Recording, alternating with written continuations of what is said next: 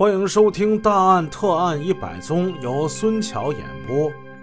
一九八九年春天，刘生武以伊蒙物资贸易中心名义，从北京吉普车有限公司购进三十辆二幺三切诺基吉普车，再用公司名义发票售出。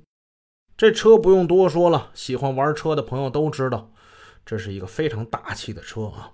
他把从北京吉普车有限公司出售的十二张真发票给藏了起来，藏匿好之后，他改用霍林河机电设备公司搞来的发票。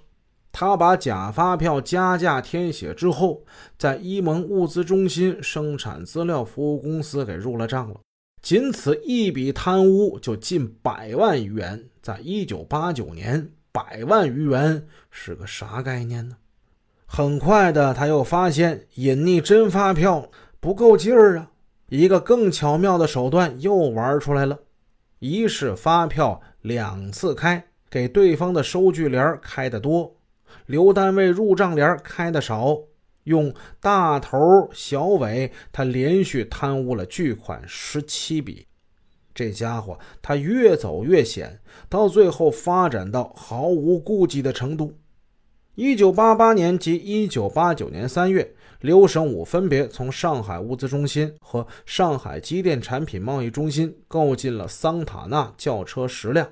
他借该处不收海关补差价之机，在结算单上大做手脚，然后在公司报销，轻而易举地将数万元装入自己的腰包。刘生武不到三年的时间里，成为了一个非法占有数百万元的富翁。他用这些钱在上海、北京、天津购买了高级住房。他的妻子杨丽娟也参与了他的贪污犯罪活动。他们在北京过着极其奢华的生活。刘生武有时也回家乡，这是伊蒙所在地东胜小城。一九八九年春节那段时间，最火爆的新闻是什么呢？在那个汽车铝锭紧俏的年代，刘生武能几吨、几十吨的把铝锭购来，几十辆、几百辆的把汽车买来。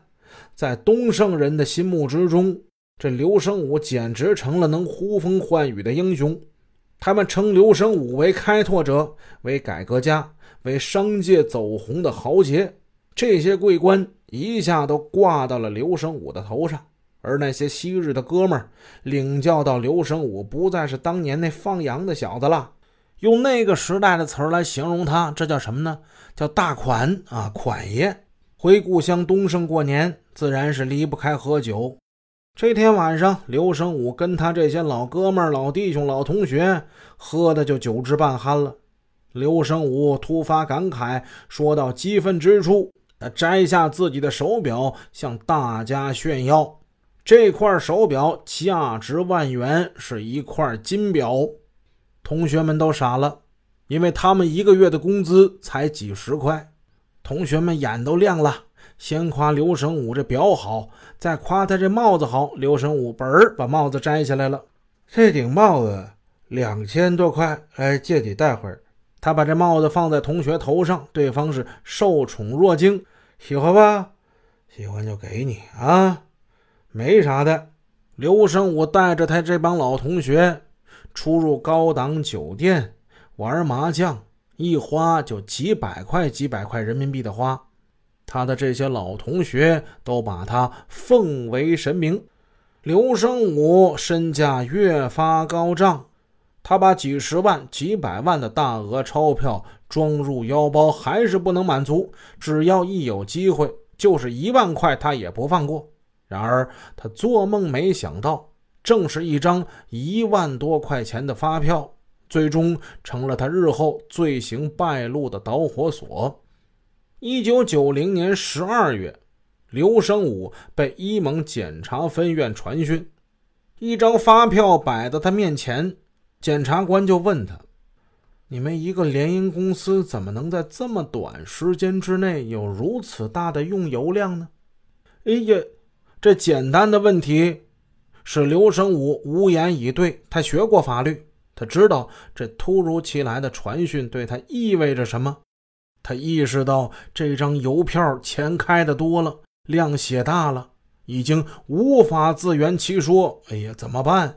三十六计，走为上策吧。在一个隆冬的夜晚，他仓皇出逃，为掩人耳目。逃跑时，他下身只穿一条秋裤，瑟瑟发抖地消失在鄂尔多斯的夜幕之中。云南昆明金孔雀大饭店。这大饭店住进了一名叫吴百豪的客商，此人举止阔绰，出手大方，身旁还有一名年轻的上海女子相伴。他好像是要来这儿谈生意的，这几天正和几位港商打得火热，或许他是想到香港做投资生意吧。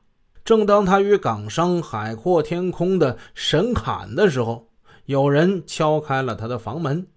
伍百豪闻声望去，只见几名检察官走了进来。他不由一愣：“你是吴百豪吗？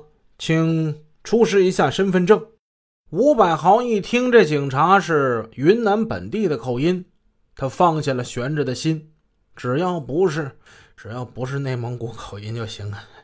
他拿出身份证了，他递过身份证，胸有成竹地等待对方的反应。哎，我问你啊，你的爱人是不是姓杨，叫杨丽娟？嘿，这个问话让吴百豪猝不及防，慌乱之中他只能回答：“我我我老婆叫叫周丽娟。”就在此时，如旋风一般，又有几名检察官进入了房间，他们扑了过来：“刘生武，你别再演戏了啊！”一双锃亮的手铐铐在了他的手上。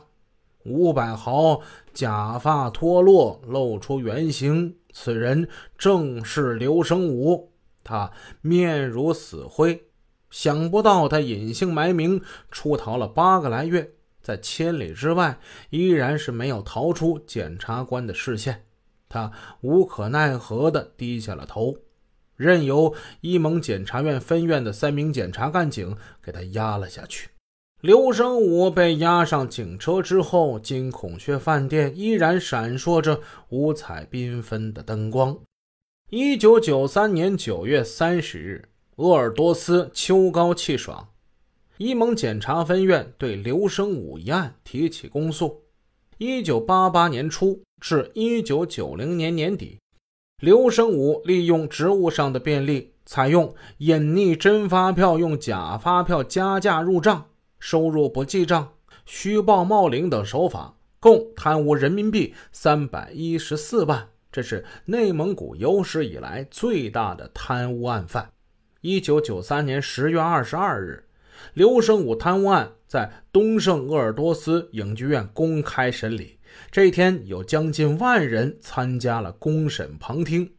在威严的法律面前，刘生武不得不低下了他昔日高扬的头。公审大会上群情激愤，台下的观众骂声不绝，骂的最狠那几个，其中就有当时跟刘生武一起吃饭那几个同学。